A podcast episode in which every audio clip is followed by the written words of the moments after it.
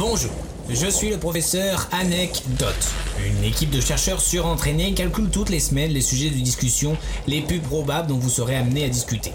Afin de vous la péter, nous vous proposons une anecdote en lien avec ce sujet. Sur ce, bonne chance.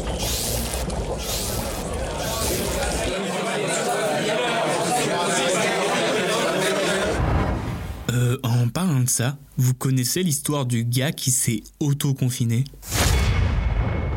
Allez, c'est la dernière ligne droite, nous ne sommes plus qu'à deux dodos de voir les rayons de soleil se déposer sur notre peau, sentir l'air chaud qui traverse notre corps, entendre les hirondelles chanter de belles mélodies. Il pleut lundi.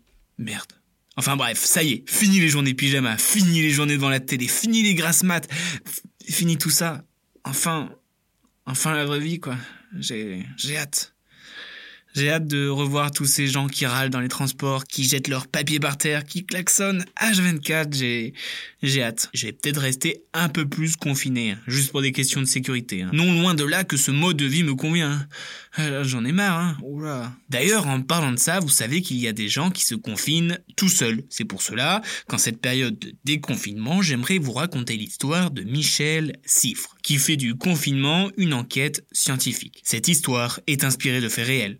En fait, j'avais juste envie de le dire, car en fait, l'histoire, elle, est vraie de vrai, quoi. Et cette aventure scientifique se passe dans le gouffre de Scarasson le 16 juillet 1962. Et cette journée d'été lance le début de l'expérience pour Michel Siffre. Son but, rester confiné dans ce gouffre et comprendre l'horloge interne du corps humain.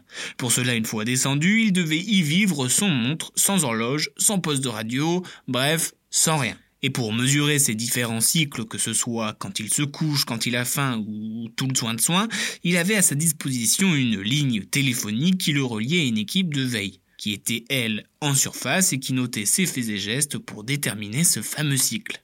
Mais après, il faut savoir que ce n'est pas un confinement comme toi et moi, tu sais, sur notre canapé, en calbute, verre de coca dans la main. Non, non.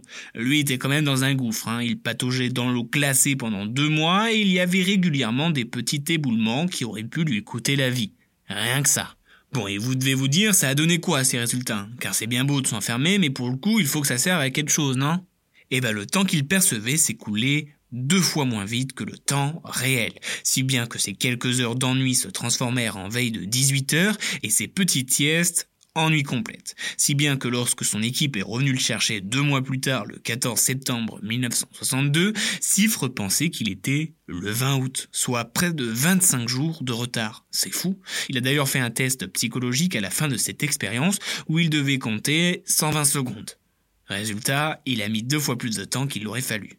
Notre seconde en vaut peut-être deux en réalité. Et même si ces résultats n'ont pas été pris au sérieux en France, ces constats ont retenu l'attention du roumain Franz Halsberg, qui est un des fondateurs de la chronobiologie. Mais pas que lui. En effet, il y avait aussi la NASA. Et ça, ça claque. Car nous étions en pleine période de guerre froide et on commençait à envoyer des gars dans l'espace. Lieu où la notion du temps est différente. Après cette expérience, il en fera deux autres. Une en 1972 de 205 jours dans la Midnight Cave au Texas dans des conditions plutôt chaudes et une autre en France dans la grotte de Clamouze en 1999.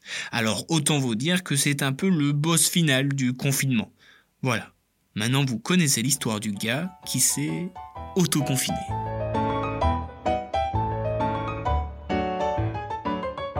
Bien joué, trou de balle. Merci, sœur.